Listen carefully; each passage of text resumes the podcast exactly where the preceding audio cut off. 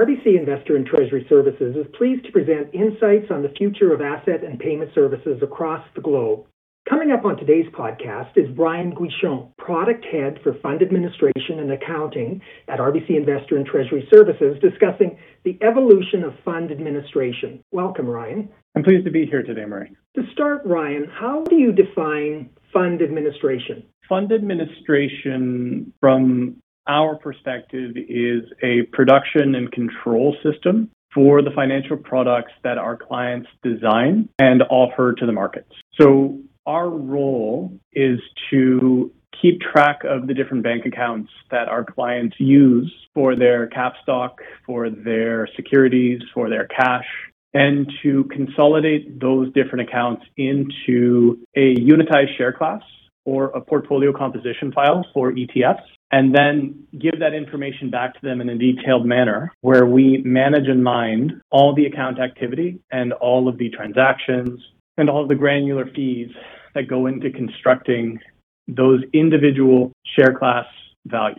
In your view, how has fund administration adapted to today's new digital environment? My perspective on that, and it's a great question, is really focused on what we're seeing in our clients and how they've adapted to the digital environment. Our role as an asset servicer or a fund servicer is to facilitate the operating model desired or demanded by our clients for their products. So if we are a production factory and a control system, we get design orders from our clients to produce feature phones or, or phones in general. And what we've seen in terms of our clients as they respond to their market activity in their digital context is they've gone from producing orders for feature phones to smartphones. The level of sophistication, the level of complexity that we're starting to see across different asset classes, or even within one asset class, but a much more complicated either investment or trading strategy. It's a real step change that we're seeing in the market, and we're, we're happy to be a part of it. So, can you elaborate on that just a little bit more and, and, talk about how the needs of clients are changing from a fund administration perspective, given this, I guess, all the increased expectations around digitization? As we explore this territory, it's important to unpack a couple buzzwords into how we interpret them.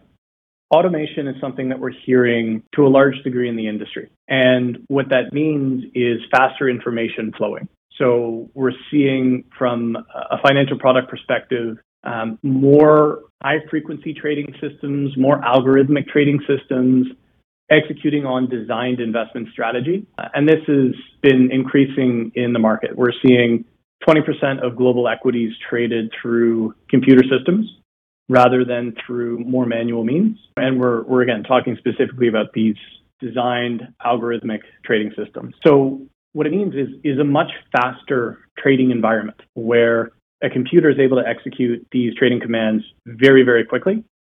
And the ability to monitor and manage and respond from that context is requiring people to take a step back from that initial data flow to start seeing the markets and allowing computers to take on more of the responsiveness and more of the execution and moving back. From the production and control environment perspective, it requires us to be a lot more adaptive and be able to handle increases and decreases in information flow. So we might see clients with significant trading activity or be exposed to highly volatile environments. And our day over day thresholds, our day over day control mechanisms might be very quickly triggered if we're seeing a client who's long only equities, but we're seeing a dramatic change in the valuations of those markets, our ability to effectively service the financial products that we've been entrusted with depends on our understanding of the markets and our understanding of the financial products that we're being asked to look at. We can't just understand accounting. We can't just stop our responsibilities at that level. We have to get into the technology and understand how to best use the technology that matches to our clients' front end matches to our clients' front office?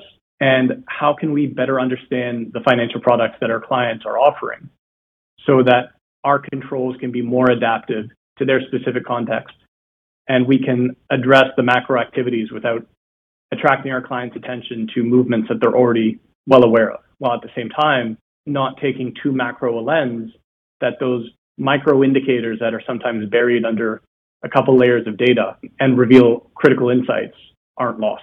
What are some of the key challenges around fund administration and and how are you helping clients deal with these challenges? We've alluded to some of it already. Uh, the the efficiency of markets and the real-time nature of markets is translating to all aspects of the operating model.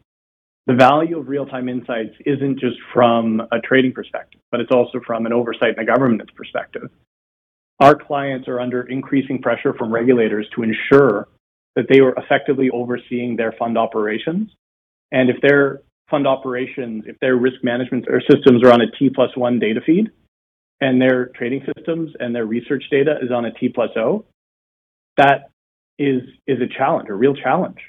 And when we see, you know, an increase in T plus O equity swaps uh, or equity futures or, or any type of derivative instruments traded on an intraday cycle, we're in a position where the governance mechanisms can't keep up. So these efficient markets, the, the need for the front office to be very adaptive and very quick to not lose market opportunity requires the whole operating model to keep up. And it's not just on our side as, as the fund administrator, it's also on the client side with their operating model. That's definitely a big area of need where, you know, the client's macro need of we need an effective, stable, intelligent, available fund service shop. That hasn't changed, but the interpretation of it in the digital context is very different. So that's one big piece. And then the other is, you know, we live in very uncertain times. You know, we, we just experienced the global pandemic that had a very dramatic effect on global markets. We're seeing very quick changes in central bank policies around interest rates. We're seeing disruptions of global supply chain. We're seeing a very convoluted and complex set of factors influencing the financial markets. And, you know, it's supply side, it's demand side, it's, it's, it's all over. And the ability for our clients to effectively adapt in that context is crucial. So our role is to be adaptive and stable so that we go where our clients need us to go, but we also help them have the right safeguards in place so that the integrity of their regulatory commitments and their client commitments are maintained. No shortage of challenges, that's for sure. But if we switch gears a bit here, what are you most excited about when you consider the future of fund administration? Another great question. And yeah, I, do think it is a very different operating environment in markets today. And I think that presents tremendous opportunity for, you know, the, the firms that are able to take real benefit of the power law. So we've seen a lot of market consolidation. We've seen a lot of new emergent practices that give us uh, a lot of inspiration. So I'd say what I'm most excited about is working with clients who are stepping into this new environment of change and are making the right investments in the right relationships and the right people who they know can drive that change forward. We're seeing collateralized fund obligations, we're seeing new financial instruments hit the press from a potential contagion or potential concern standpoint you know, there's a lot of reporting on that. We're seeing a, a shift away from, you know, growth stocks into a stronger focus on income and dividend yielding equities.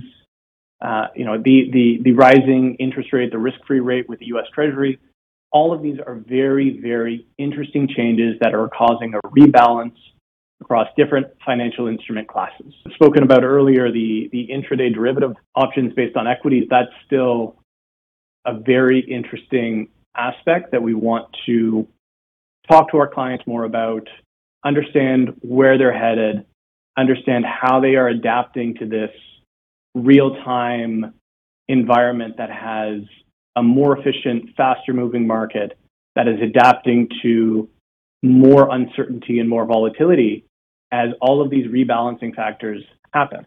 So, you know, it's it's it's exciting it's it's a it's a time of tremendous change, and that presents tremendous opportunity. So we are thrilled to be working with our clients who are taking the right perspective, looking at the long term, understanding how to take the right positions now, and understanding when to time those positions so that they hold them for the right period of time and understand what that next step is and always looking for the clients that are looking at that next step. Thanks for providing some very interesting insights, Ryan. We really appreciate your time. Thank you, Murray. Thank you so much. For additional insights on topics relevant to corporate investors and financial institutions across the globe, including our previous podcasts, visit rbcits.com slash insights. I'm Murray Bender. Thanks for listening. This content is provided for general information and does not constitute financial, tax, legal, or accounting advice and should not be relied upon in that regard. Neither RBC Investor and Treasury Services nor its affiliates accepts any liability for loss or damage arising from use of the information in this podcast.